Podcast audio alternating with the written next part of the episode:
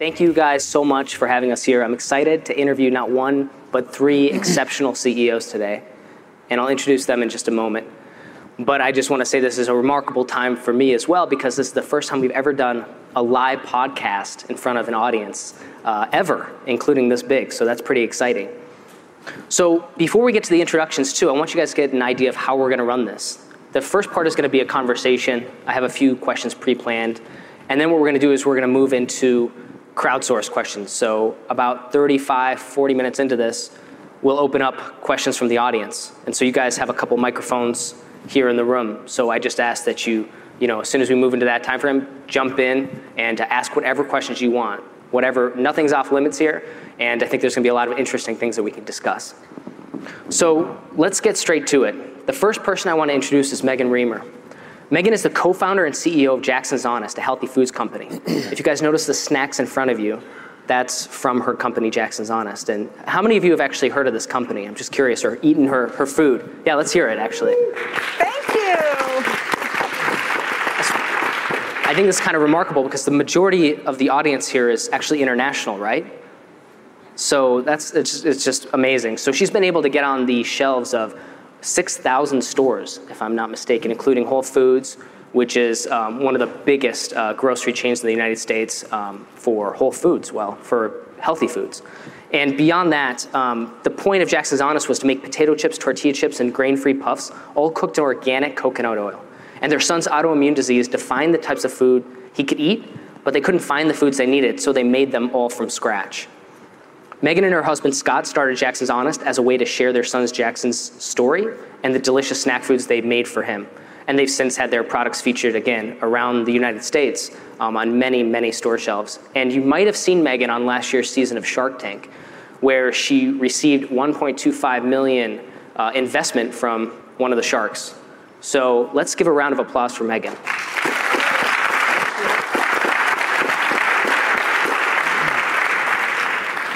Our next guest is Brett Boyd, and Brett is the CEO of Knoema, a software platform for data access and discovery. And at Knoema, Brett and his team build tools to help public and private sector organizations make better decisions with data. Brett began his career as an infantry officer in the U.S. Army, and he's published numerous articles on technology, strategy, change management, and is the co-author of Catalyst: Leadership and Strategy in a Changing World. And fun fact, Brett is also West Point grad. So if you guys wanna know who had shinier shoes as a cadet at West Point between the two of us, you can ask that as well. Probably Brett. So let's give a round of applause for Brett.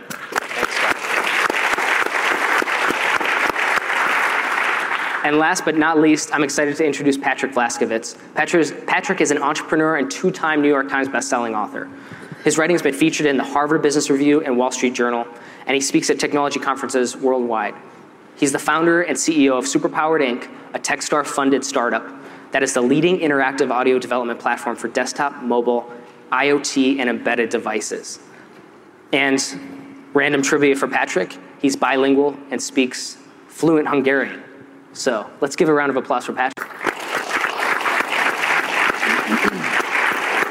I wanna kick things off with a question for Megan. Megan, you entered a marketplace that is hyper-crowded. Super, it's competitive, right? And you're going up against competitors who are multi-million dollar and billion-dollar companies. And so I'm curious, how did you differentiate a new product in such a competitive, crowded marketplace? How do you even approach that problem set? When we launched Jackson's Honest, we only had potato chips, and they were cooked in organic coconut oil. We knew that was our differentiator. There was nothing else on the shelf that was offered in that particular type of oil.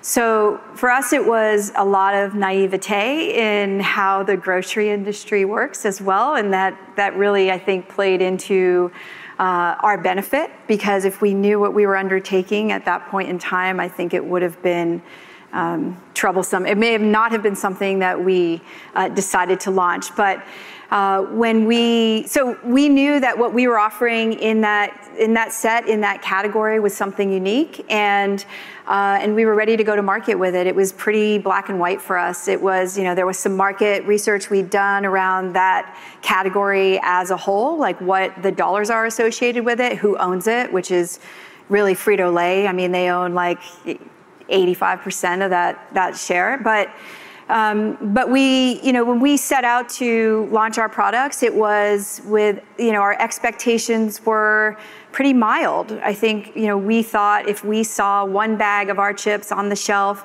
at Whole Foods Market, which was our barometer, we'd drop the mic and walk away, and we were done, right? That was it. And um, and it was really the tip of the iceberg for us, and, and as it would be for anybody. But Um, you know, we we knew we were coming to market with something that was unique, and um, and that was really, you know, our calling card, and that was what buyers for different retailers reacted to. And we knew that we were offering something that would not hurt the other sales in that aisle, but also bring new consumers back to that, bring new consumers into that space, as well as old consumers who maybe had given up on that on that aisle and those products. And has anything changed with how you perceive the marketplace now? Because you kind of came into it, you said, we'll say, naive optimism, and now you guys are in the space, so it's like every time you introduce a new product, it's, uh, I'm sure there's some level of analysis you're doing as well to make sure. Yeah, there is, for sure. I mean, we're looking at market data now. We weren't doing that before. We, uh, you know, we're just a lot smarter about how we're going to market, but I don't think we're at all deterred around what we're doing and what we're bringing. So for us, potato and tortilla chips were a no-brainer. Nobody was doing that in coconut oil. For Puffs, you know, we wanted to expand this snack portfolio and really have this platform. And so when we looked at Puffs, it was, you know, we had to ask ourselves: What can we bring to this aisle that's different than what already exists? Because there's a lot of cheese puffs that um, that show up on that shelf. And so, uh, it was thinking through what that meant and kind of looking inward, like personal decision, right? So if I'm avoiding rice and I'm avoiding corn, what can I bring to uh, to that aisle that is different? Because all of those puffs have rice and corn, rice and/or corn in them. And so we then had to put our thinking cap on and try to understand what ingredients were different and uh, how could we... One of the primary ingredients we focused on right away was cassava flour. So how can we, you know, create a puff that includes cassava flour, and what else does it include? So it's this real, you know, sort of um, iterative process uh, along this R&D R&D um, lane, and uh, that was way before trying to understand what flavors we might launch or what the packaging would look like. So, you know, I think, uh, I think for us, it starts with a personal desire and a personal need, and then grows out of that in how we could elevate something that already exists in that aisle. Fantastic. So I wanna dovetail this into a question for Patrick. You are also in what I would consider a very challenging industry. Uh, you know, mobile audio is, like, one of the aspects of what you do, and it's not something that comes to mind immediately as like, "Oh, I should definitely enter that space and build a- Don't. You know? Okay, right. A multi-billion-dollar business, right? But there are companies that are valued very highly. It's a space that obviously there is a quite a bit of profit to be made. So I'm curious how you perceived or evaluated the pockets of opportunity, and where in the value chain you decided to focus your efforts. Great question. So what we do is we actually have a software development kit we offer to developers who are working on interactive audio projects. Uh, our primary innovation, uh, if you're an engineer, is digital signal processing. So we, our technology is very resource efficient, uh, very fast, low latency, and if you believe in a world of sort of multi-sensorial world, you believe sort of IoT, and I'm sure GE has bazillions of dollars invested in that, um, you look at this, what does a new world look like? And it looks like a low power, low resourced processor. Uh, I think we're certainly heading into that world, and for us, what the opportunity we saw is that most folks were sort of ignoring audio. It's sort of the, to use an American expression, the redheaded stepchild of media, A, and then B, people weren't cottoning on to the fact that cheap Arm, basically mostly Arm chips, were sort of taking over the world. And they're in every device, almost every consumer device, you've got some variant of Arm. And so we had Uh, done quite a bit of um, um, in-house technical research and developed our own methods around to optimize for that, and which we've patented since. Um, and we basically, as a small team, as tiny team, we think we can move faster than larger companies, and we can also execute faster. We're certainly resource constrained, uh, 'cause we're a small team, and it's a continuous problem, where how do we allocate resources? But for as market opportunity, we saw this sort of opening that people seem to be ignoring, Um, also possibly because it looked like a small space. But I think like a typical innovation story, at least the story we tell ourselves, is that this is a small space that opens up into a bigger space and leads into bigger categories. And I think that's, a that's you know, anyone here in this room has probably heard that story around a successful innovation uh, before. How do you then, like, I suppose, approach it with when it comes to, say, investment of resources and uh, manpower, money, whatever it takes? Great question. Um, For me, I'll tell you personally, what I love actually doing is when we, especially when we work with larger companies that are, you know, behemoths compared to us, I like deals where we can, where we deliver value, we can license some technology, but we also co-develop IP. I've found those to be quite quite valuable on both sides of the table, actually. And and uh, that helps me manage my sort of resources Where, where are we 'cause I don't wanna get. Sometimes we do services as well. We didn't set out to build a services company. If we mm. would have, which we didn't want to, uh, we it would've been a very different company. It was sort of a body shop, and we're competing with people uh, in Eastern Europe and Asia around uh, custom programming. That was never the intention. We do some services, but we actually have a product that's that has a massive footprint, actually. Literally billions of app installs run our code, tens of thousands of apps. And for us, it was to keep our eye on the ball as far as our internal resources.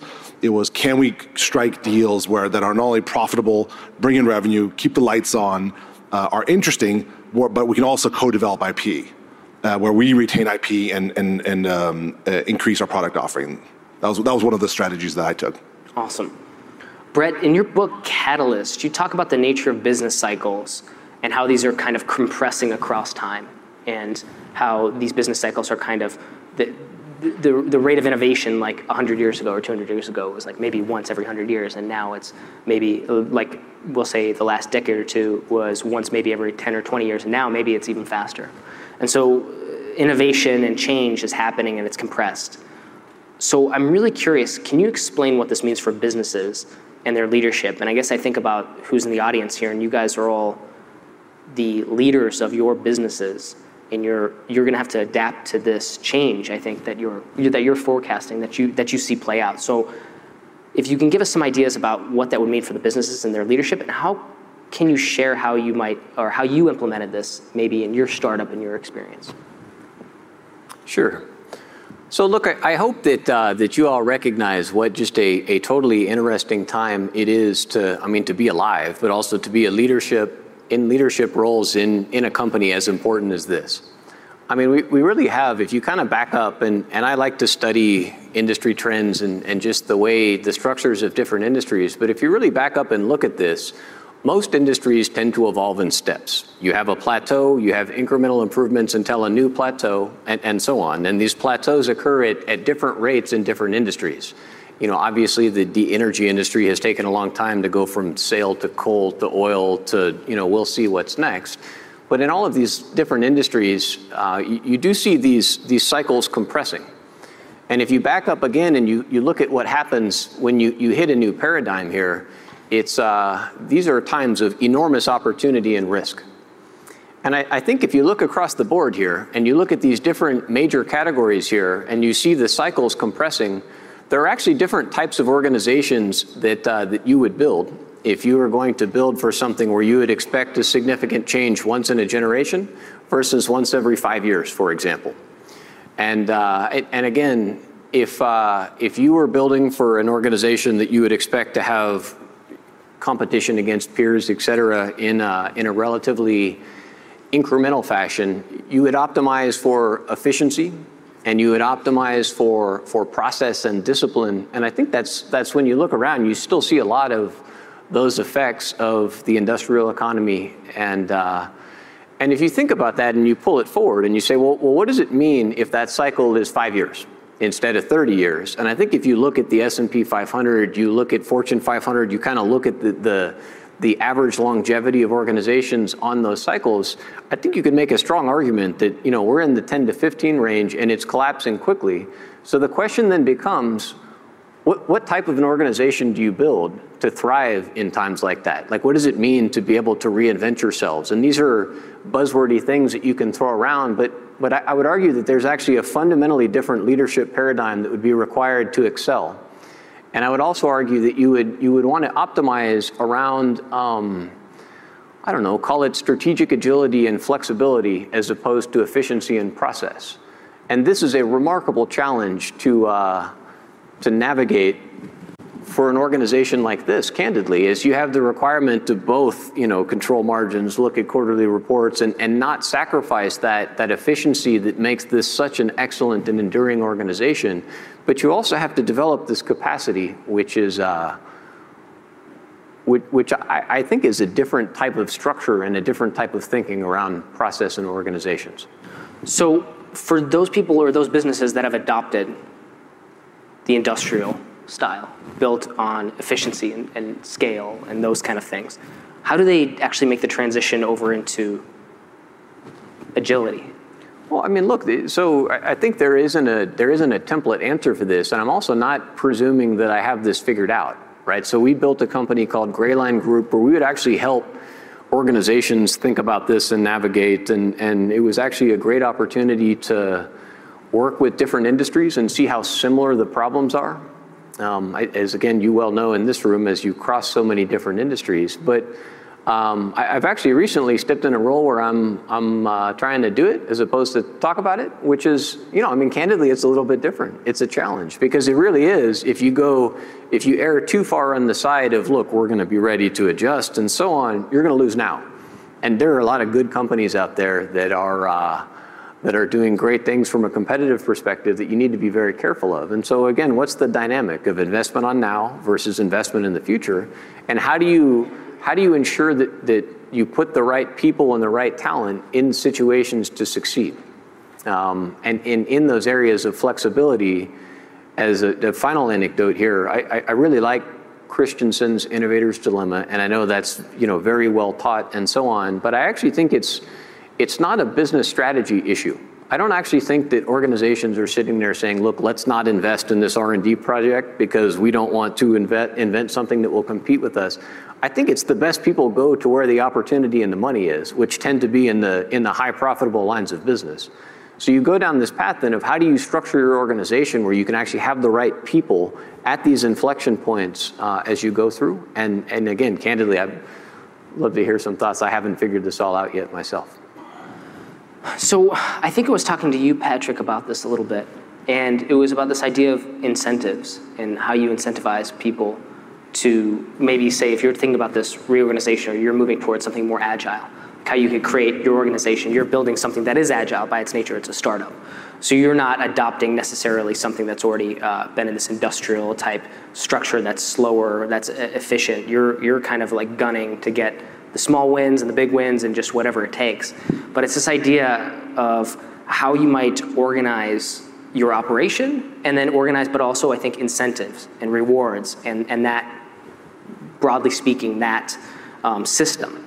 So can you give us an idea of how you structure that personally and how you approach yeah, that? Um, I don't know if I can say anything terribly intelligent that would be helpful to folks at, at, at G here, but I'll tell you one thing I think a lot about is when we hire developers, where we compete for developers uh, and we want basically what I would call wizards because uh, we have a very small team and people have to be able to contribute to that team day one. And we recently hired a, a, a wonderful developer, a PhD in electrical engineering.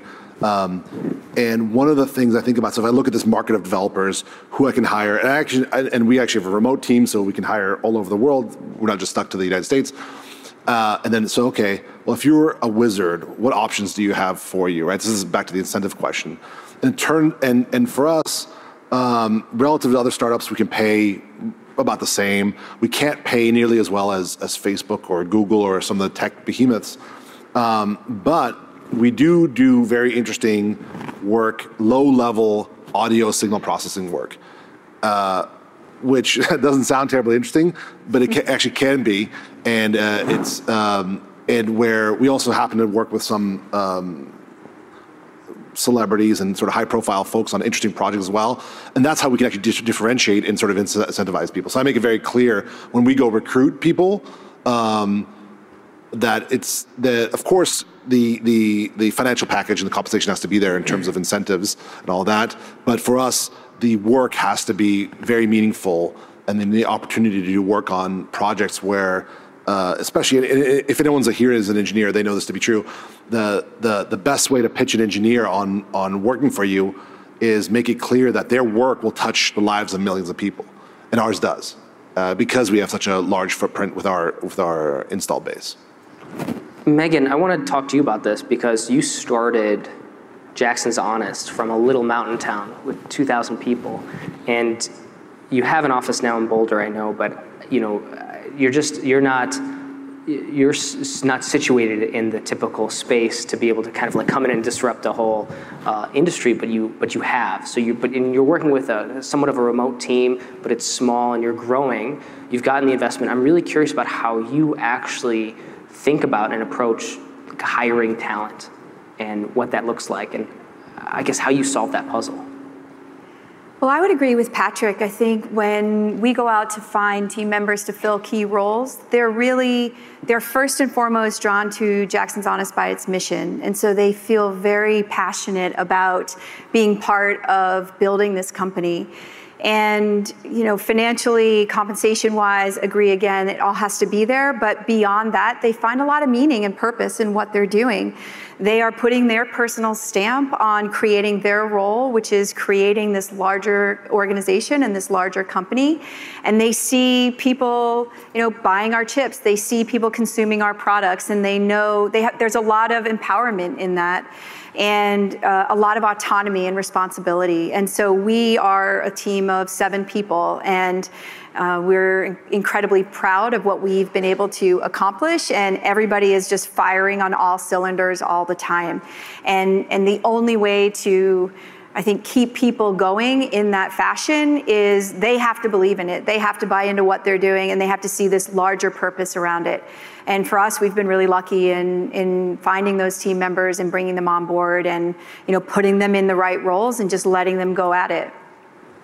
So I want to talk about growth here for a second, and this might touch on uh, for all three of you. But Brett, I want to start with you. How do you position a business for growth?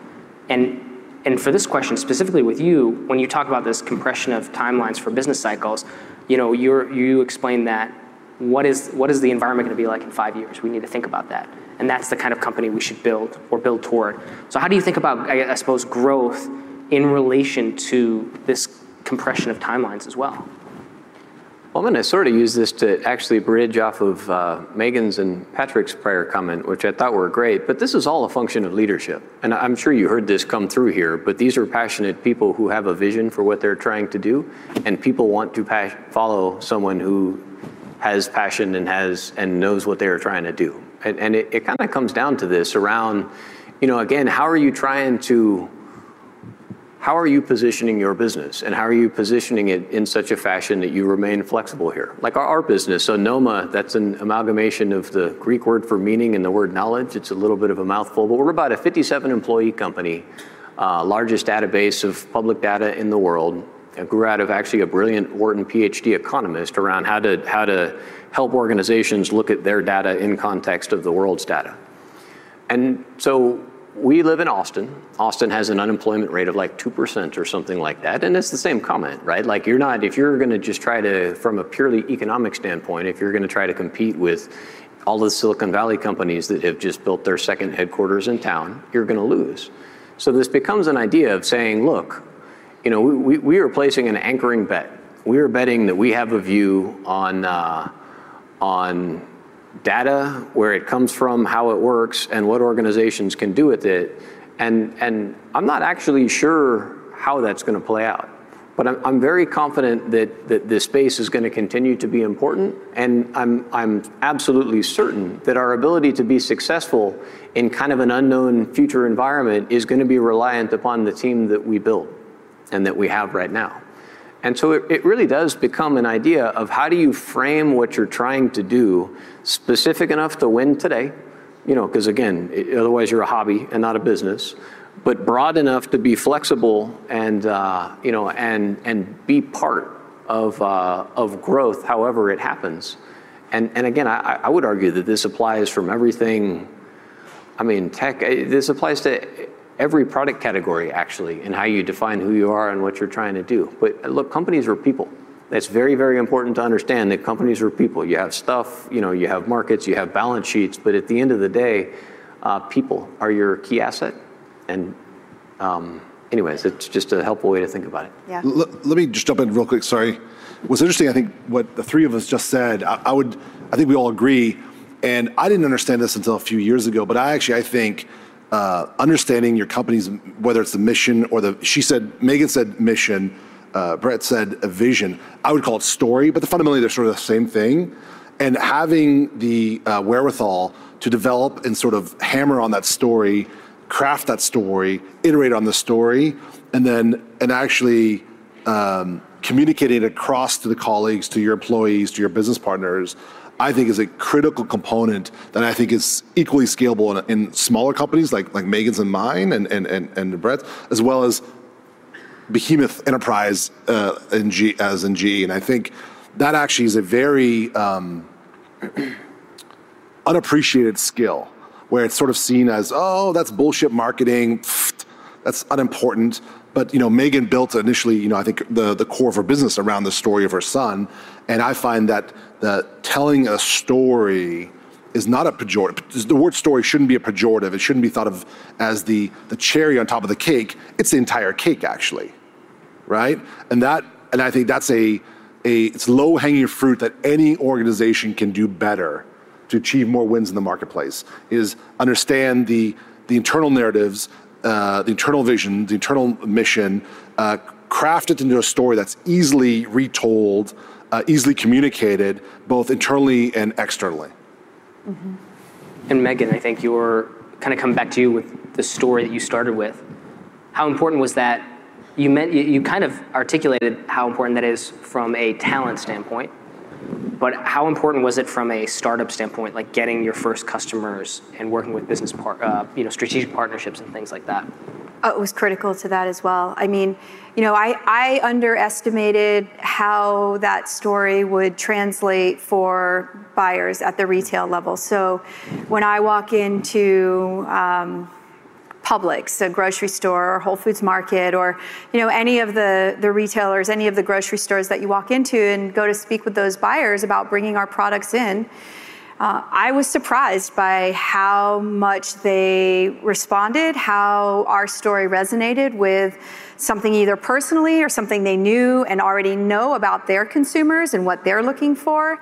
Um, it, it was the, the reason they said yes sometimes, right? They liked they liked that we were a mom and pop. They liked that we were a startup, but they really liked that there was meaning and passion behind it. Mm-hmm. Um, and it was not just some shiny new product on the shelf.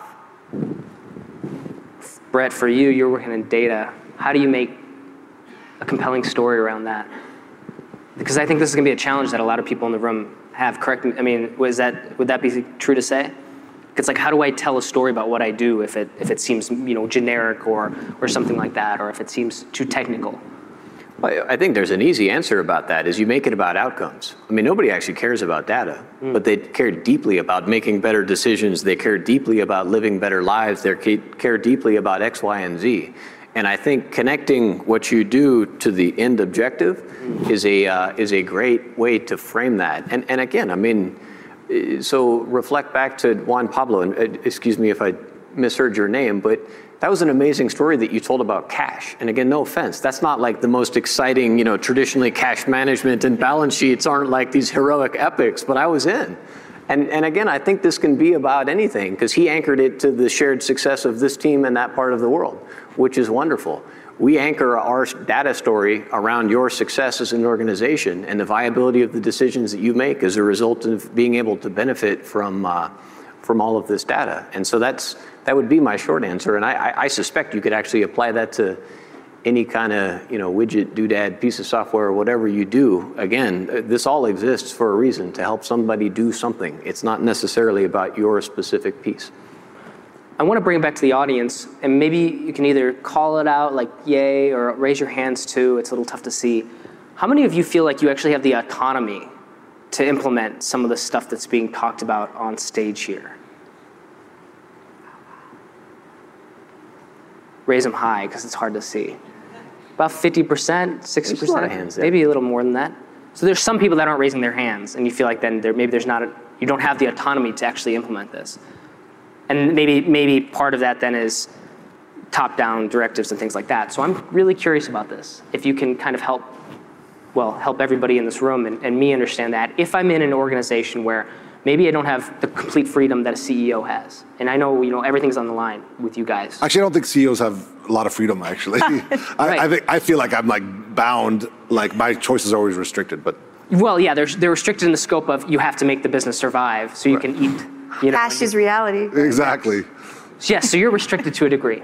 But you, but also nobody's going to tell you what to do either, for sure. And, and you're probably not going to be stopped if you really care about doing something. Maybe. Well, it's like being a father. Like like I could get my way with my wife and my kids, but there's downstream effects, right? Like Right. like I mean, same thing with CEO. Like there are certain times I feel very strongly that we should be doing something else, but if I you know stamp my CEO foot and we did it this way, there's going to be it, it's not. I need to, as a leader, as any leader here, you can do the iron fist sort of thing. That's going to work short term, right? But real leaders, I believe, uh, serve, right? Service leadership or whatever you want to call it, and persuade, actually, right? And actually, I think one of the, I, I, I'm not going to get into politics, but there's a, there's, I've seen, I'm, I'm really interested in story because I write books and I've written three books. And so I think about narrative structure a lot, probably a lot more than anyone in this room uh, tends to.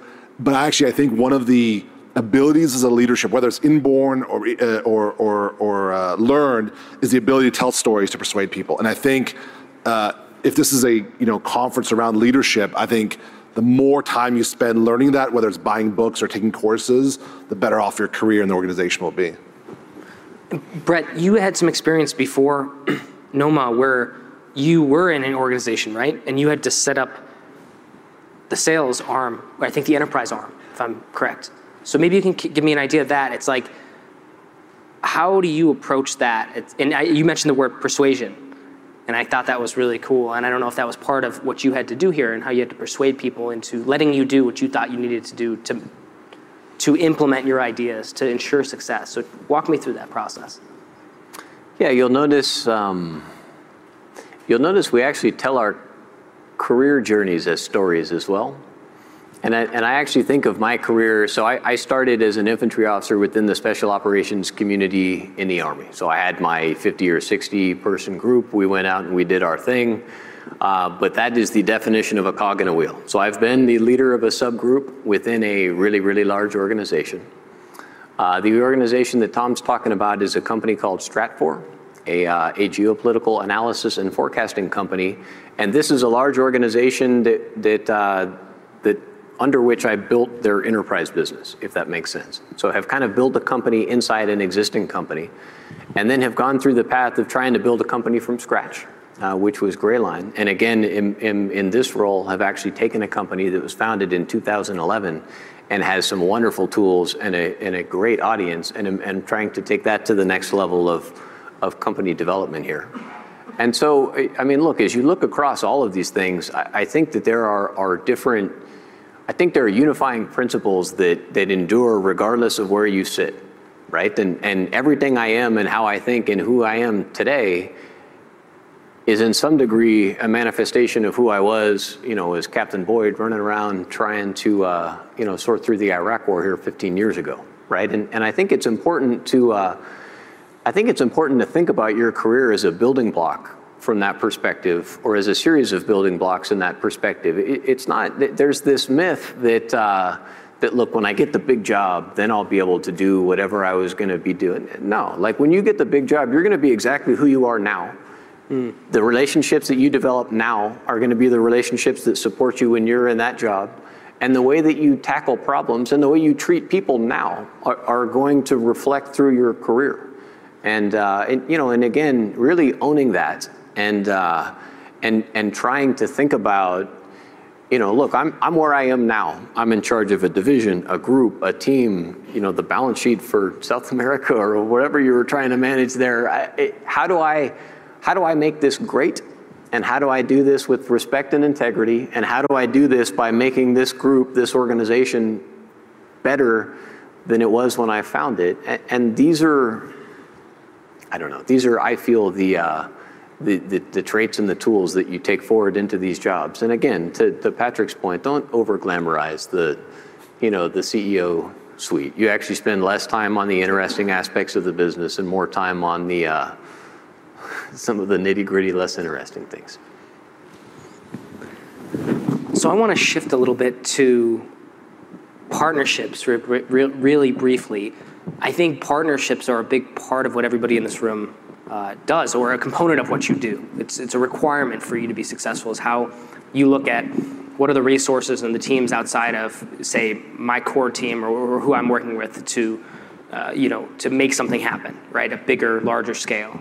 So this idea of partnerships. And Megan, I want to talk to you about this because I think you've done a remarkable uh, job with this. And then we'll go to to Brett and to Patrick here. But when you think about partnerships, like walk me through your process of how you actually approach strategic partnerships, where you look for opportunities that say like you can't handle in-house, and how you, I guess, just approach it and try to solve for that problem.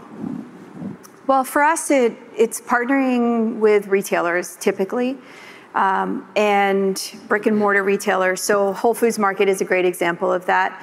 When we started working with them, we you know, had this very strong relationship right out of the gate. We were a small business. They wanted to support us. They, you know, they like product diversity. They like to be the first ones to market with new products. Um, you know, we sat down and really tried to understand where they were coming from. Is it, do you want non-GMO products? Do you want organic products? You know, what, what, what kind of checks your boxes and here's what checks ours and trying to understand where those intersect right? As just a fundamental conversation. For us in starting that conversation and then continuing to work with whole foods specifically but certainly other retailers and and certainly other channels like e-commerce for instance where um, we're launching our new puffs our new grain-free puffs solely through thrive market which is an e-commerce store so um, but, but if I use Whole Foods Market as an example, they have something called a local loan program.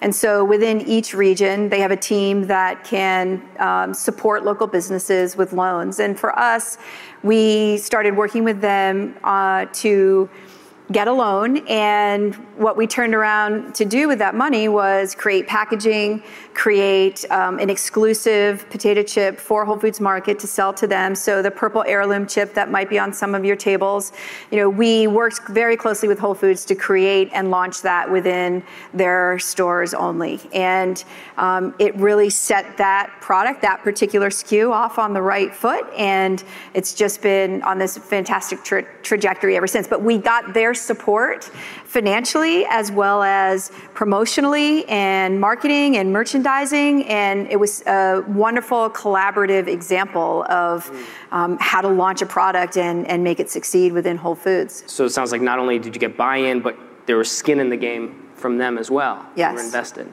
So Patrick, you're kind of nodding your head. I'm just curious about your experience with like partnerships and how you've approached this. Yeah, we were talking this about this over lunch. Uh, the uh, the two broad buckets I look at. I mean, I look at the entire deal when we when we approach um, uh, these companies for for when we often when we co-develop IP on on some of these projects.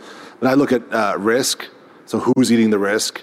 And uh, we were talking this over lunch. And I was I have a seven year old little boy, and he was listening to me talk about the deal, and he's like, "Daddy, what does it mean you're eating all the risk?" So I explained to them, you know, how the contract was structured and and uh, and how they had these clawbacks uh, for performance that didn't make sense. Anyhow, but number one, I look at I look at I look at risk first. I mean, assuming the, the financials, the economics work out.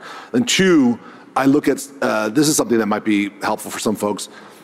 I look at actually how how the other side perceives time.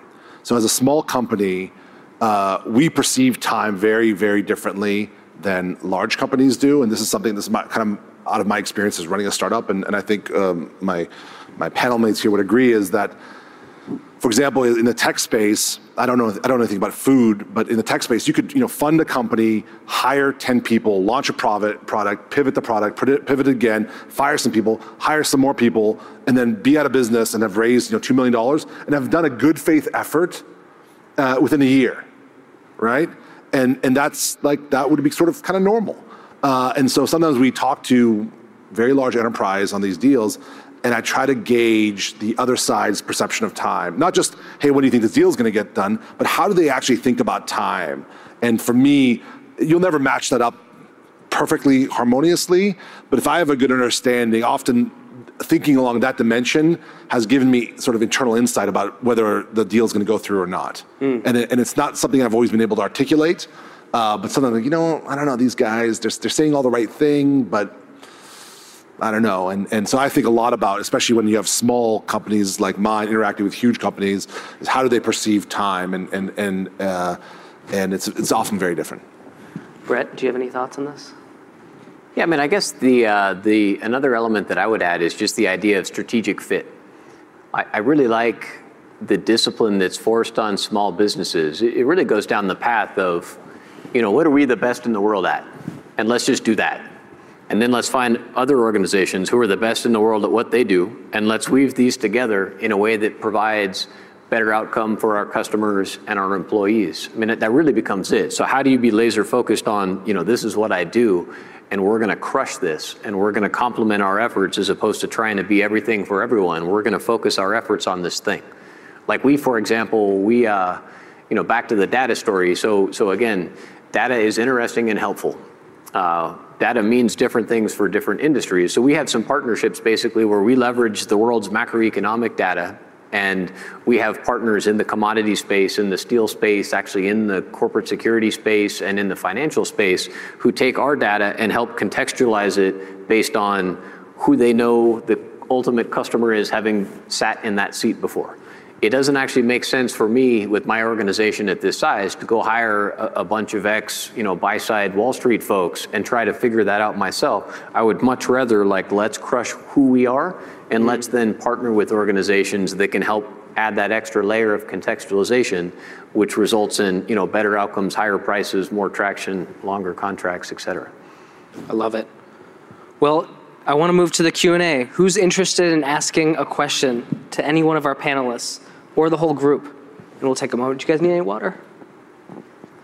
You need water? I'm good. I brought some.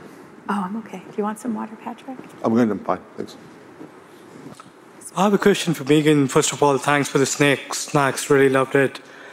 As you think about building sustainable competitive advantage in an industry like yours, which is which is very, very mature in many ways, how do you think about two extremes? One coming from product innovation, and the other going towards, if I can say, execution efficiency at scale. How do you how do you balance between these two? Uh, it's a great question because I think, and, and this is something Patrick just touched on, we feel this pressure to continue to innovate and um, bring new products to market. We have so many ideas about what those are. But again, getting back to this, um, getting back to this cash uh, quote from Juan Pablo, it is, it is hard to, to make sure you have the correct resources in place to be able to bring them all to market.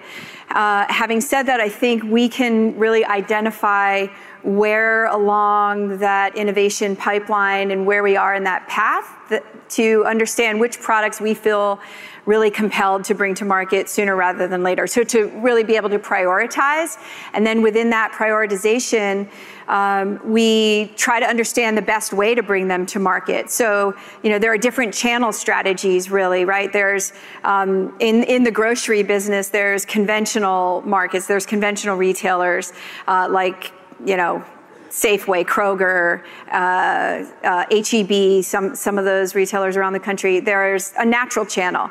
There's e-commerce, which is something that is, um, you know, five years ago was not a big player in the grocery business and is right now. So many people are getting their groceries from Amazon. Uh, so you know, identifying what the product is that we're going to bring to market and then the best channel in which to do that is, um, is, is a lot of our analysis in what we want to um, introduce. I think, you know, we definitely feel pressure to continue to innovate, but we still have a lot of business opportunity with the first product we launched four years ago. And so it's, it's a tough balance to, to understand how to go really deep with our original product and get them on the shelves where they need to be, but, you know, automatic, you know, within 18 months start um, launching a new one. Thank you. Thank you. Thank you all for being here today. My question is for you, Megan, in particular. I think that Jackson's Honest has a great story. It definitely appeals to people's emotions. And you talked a little bit about how you got that story out to the buyers at stores. Beyond Shark Tank and bringing us these great snacks, what have you done to get that story out to the consumer across the United States? Hmm. Yeah, it's a great question. I think, you know, for when we first started, we were really surprised at how um, ferociously consumers were finding us, right? So we had a website, we had a Facebook page, you know, did the bare minimum of what you need to do when you launch a business. And this was six years ago. And we didn't have any, you know, search, we weren't doing any search engines. And you know, these consumers were, were, were emailing us and, and all of the inquiries were inbound and we were shocked by that. And we realized that there was this much larger market for not just our specific coconut oil products, but sort of this better for you snack space. And, and you know, how do we think more broadly about this? for myself for myself around reaching out to consumers and trying to engage and interact it's through a lot through our digital channels through our social media having you know really good interactions and conversations along uh, instagram and and facebook and Twitter, but it's also doing a lot of in store demos and passing out product and getting people to try them and and just you know having these type of conversations with people individually as much as I can around the country. Thank you. Thank you.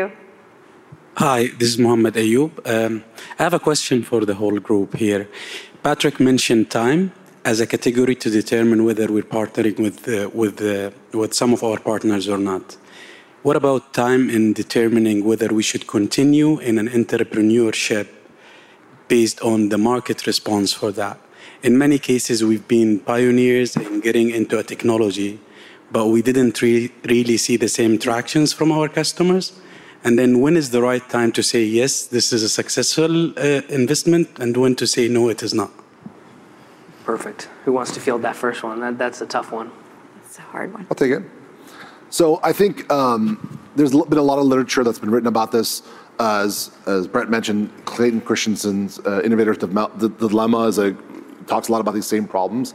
Uh, I've written two books also about innovation and talk about a lot about sustaining innovation and then disruptive innovation. They're actually very two very different animals. They actually shouldn't be. It's almost like they shouldn't be each called innovation, right? Sustaining innovation is uh, every year, like a new car model comes out, the brakes get better, the engines get incrementally better, um, et cetera, et cetera. The market is known, the customer needs are known. Sustaining innovation is completely different. Like you don't know anything about the market, the customer's not believable, you can't survey them, you're doing weird stuff that that the impact is also unknown. And to take this back to your question, when you're doing disruptive innovation, you shouldn't apply the benchmarks of sustaining innovation to disruptive innovation. Does that make sense? So that's often why big companies historically have missed real like disruptive innovation because they've applied sort of ROI and things like that, things that work for the standard business, things that work for sustaining innovation. They go, okay, well, let's we're doing some weird, cool, um, uh, you know, let's call it additive manufacturing. Although I think that at that point that's already becoming more sustaining, but we're doing some weird, cool stuff the business managers are obviously held to financial performance uh, um, uh, schemes, and so a lot of stuff gets then sort of you know like abandoned right right before it gets big. And my sort of shooting from the hip take is it's the the wrong parameters, the wrong metrics have been applied to really interesting innovation, where you can apply parameters that measure uh, you know, customer uh, um, utility, customer feedback, customer love that maybe sound a little bit more fuzzy, but would actually be appropriate for a really a disruptive innovation uh, where it just just hasn't matured enough to be measured by ROI and, th- and, and revenue and things like that. Can I just to add a quick point here? That's actually a really interesting way to think about this, and and I would also just suggest that there are uh, there are some models in the uh, venture capital and private equity markets. There are just some models for evaluating portfolios of different technology investments that you could potentially look at. I mean, you actually, you know, that that mindset. Again, the venture capital mindset of the idea that I'm going to make some large strategic bets and I'm going to actually, you know, lose nine and win one or whatever the statistics are. Different organizations have different investment models, but I do think that that approach is uh, is something that corporate R&D can learn from venture capital markets, for example, and how to think about and manage an investment portfolio. When a uh, when a portfolio of a venture company fails, that is not career suicide for whoever ran it. That is not, you know, oh, what a terrible idea, we blew it. It's more the idea of, wow, like what can we learn from this to roll into the next thing? We learned some great people that I'd like to fund on their next business and so on. And I think just that general thought process, um, I think corporate R&D, and I, I, don't know this organization how it manages that, but just as a broad statement, I think bringing that philosophy into corporate R&D uh, would be healthy. Tom, we have time for two more questions. Two more, thank you. Thank you so much for the opportunity to learn from you, Andy Morochko. And I have a question to follow up on a couple of things you've mentioned on passion and risk. How do you handle personal risk in driving this change, right? When the fear, when the anxiety makes us make wrong decisions, how do you keep yourself steady to make sure that you stay with your decisions, that you make the right ones? Mm, good question. Yeah, that's a great question. Um, I, I, don't have a great answer for you because I think that I've been surprised by how far I've lived out of my comfort zone for the past four years. Uh, what I thought originally going into starting this business um, and what it would look like and what our expectations were were quickly exceeded and, and then we you know lived beyond them and so I, I, think it goes back to you know understanding who you are as a person. You, you, can there's a lot of growth in being an entrepreneur, in existing in this space that you may that may not feel comfortable, but you, it's certainly a good opportunity to learn a lot about yourself, a lot about your coworkers, a lot about um, you know your partners in this business, and so. I think you know it's it's just a lot of personal reflection, self-reflection in recognizing what, what, where some of the, those fears and anxieties lie, and then doing the hard work around them in trying to, you know, make them right and trying to feel better about them. And, and, and um, I, I know that's just personally where I've been for the past several years, trying to uh, get comfort and understand and then learn from and, and keep moving forward.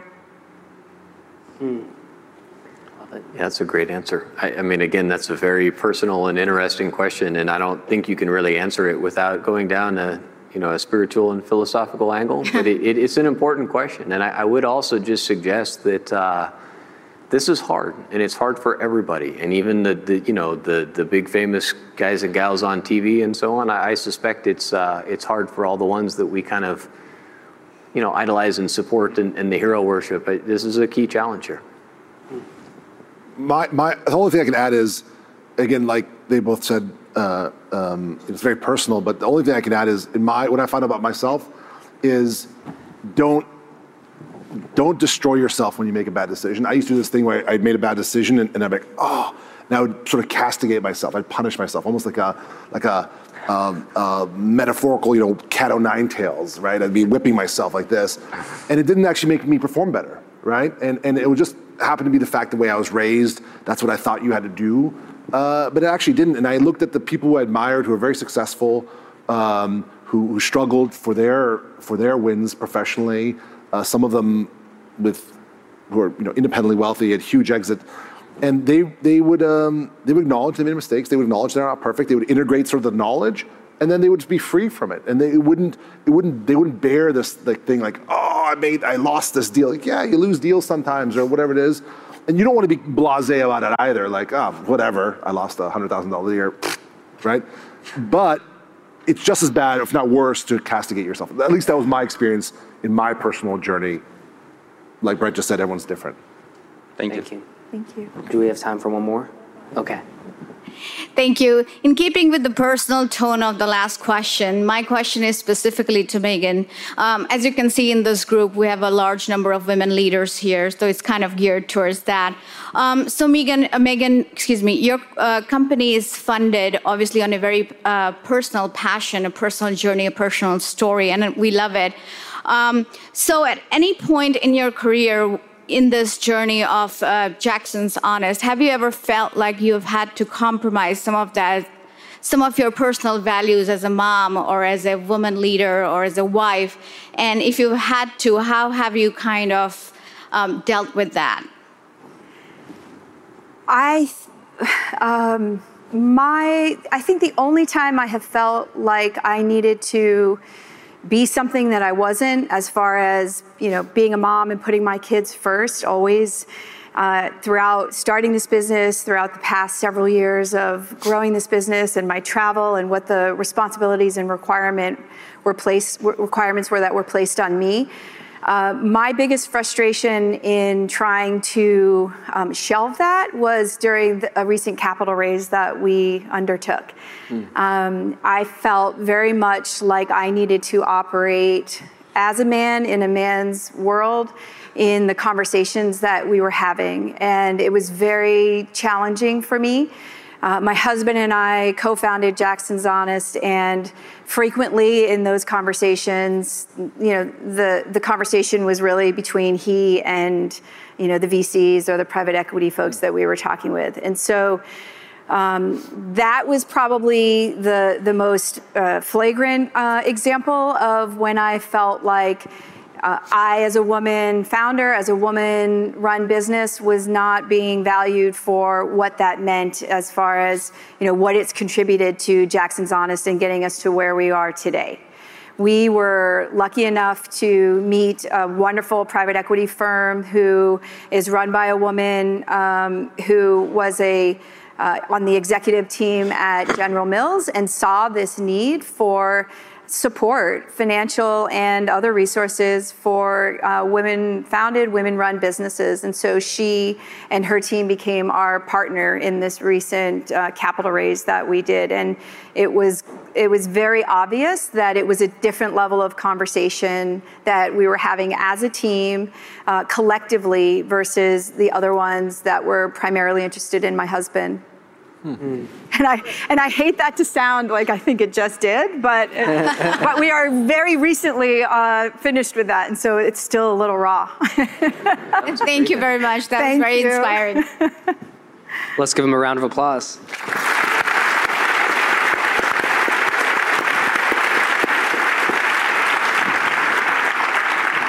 Well, thank you guys for having us. I'm so honored to be here grateful to have brought um, an amazing panel together. Patrick, Megan, Brett, thank you for being here. So thank you guys so much. Thank, thank you. you. Are you trying to grow your online business but struggling to get new customers consistently and predictably? Are you tired of working nonstop only to see your income plateau? Are you ready to step off the hustle hamster wheel, as I call it, and step onto a path of predictable profit that you can scale as much or as little? As you want. Don't worry, you're not alone. I've been there. When I first got started, I didn't have a clue what I was doing. So I started reading blogs and listening to podcasts by people I respected and wanted to learn from. I slowly but surely put their recommendations into practice. But because I wanted to do it all myself, maybe you you're something like that, right? And you love to do do it by yourself, learn through trial and error. Well, bottom line is it took forever. Results were unpredictable when I was first getting started. I wasn't sure where to spend my time, money, and energy, and shiny penny syndrome got the best of me on more than one occasion. For many entrepreneurs, the amount I sacrificed, working literally nonstop in some cases in my spare time, and 12 and 14 hour days routinely after going full time, combined with the endless fog of war, aka that uncertainty that I had to deal with at all times because I was going it alone, I think that would have been enough for most entrepreneurs to throw in the towel. But I was persistent, focused, and I stayed humble. Day after day, I worked to grow the traffic to my website, increase my list of subscribers, and generate a healthy living for my ebooks, e courses, and other digital products. At least that was the goal. But maybe more important than the work was that I paid attention to what I was doing, including what worked and what didn't. Eventually, I discovered a predictable pattern of growth. And so, what I did was I just doubled down on those things and I scrapped or sidelined the other things that weren't working so well. Finally, two years after resigning my commission as a captain in the army and going full time on my online business front with my blog, with my podcast, etc., I replaced my income with digital product income. Two years. And so if that's where it stopped, I would have been happy with it. I would have been happy with the results. I wouldn't have complained. I would have been very content just replacing my income. But the bottom line is it was so much work. I wanted to, you know, see if it could go somewhere else, right? So I just kept doing what I was doing, but better, faster, and more effectively. Again, just kind of applying the same system that I discovered uh, from seeing these patterns emerge, right? So I implemented it, I kept doing it. And eventually, replacing my income turned into doubling my income. And then that turned into a little bit more and a little bit more. But not just that, it afforded me the freedom to dictate my day and also choose the projects I want to work on on the schedule and on the timeline I want, and to work with the people I want to work with. And to me, that's like a whole new level of freedom, especially coming from the military. It's something I've never really had that level of complete autonomy until I became my own boss. I started my own business. And until ultimately, until it became profitable enough for me to start to take a step back and actually reap the rewards of it. Because it's not all just working, working, working. And I do believe it's hard work. And I'll always say that. Nothing about doing this stuff is easy. But at the same time, you've got to reap the rewards at some point and take some of that profit, uh, even if you're just reinvesting it into new assets and things like that. Bottom line is, it can't just be work, right? Entrepreneurship and business is about that result that occurs, the value you've created and the profit, that that piece of value that you've captured, okay? And you want to be able to reap the rewards of that profit, of that value, that little sliver of value that you get to capture, that you get to net, right? You want to be able to take advantage of that. Otherwise, you know, the entrepreneurship game really does become just a grind. And, and for, I think a lot of entrepreneurs, unfortunately, it becomes meaningless. And that's when they quit. Well, for me, I love this stuff. I really, truly do. I mean, it is my thing. And so that's why I didn't just stop where I was at. I've stayed committed to learning everything I can about all aspects of this online business world and this online marketing world. And I do this through real world application. In other words, I'm currently growing several online businesses and I'm always putting my ideas to the test in real time with my own money, with my own time and energy, oftentimes with employees, you know, a lot of some some stuff more advanced, some stuff more simple, but you know, so varying levels of complexity and again, in different spaces, different niches. And I can say, you know, bottom line, I've always loved the startup hustle, but I gotta say, it's nice to now be in a position where I can get big results with much less effort, thanks to having built the foundation of my business the right way. And again, I did it all through trial and error, but I don't think that that's the way that everyone needs to do it. And in fact, looking back on it, if I had to redo it, I don't know if I would. It was so difficult to just go it alone and try to figure everything out by myself. So, one of the things I've tried to do is give back with this podcast, with my blog, and with my newsletter. But maybe even more rewarding than any of this stuff, while I've enjoyed all of it, I think the thing that I'm enjoying the most, that I find most engaging and rewarding, is the premium business mastermind and coaching program I run called 100K Academy.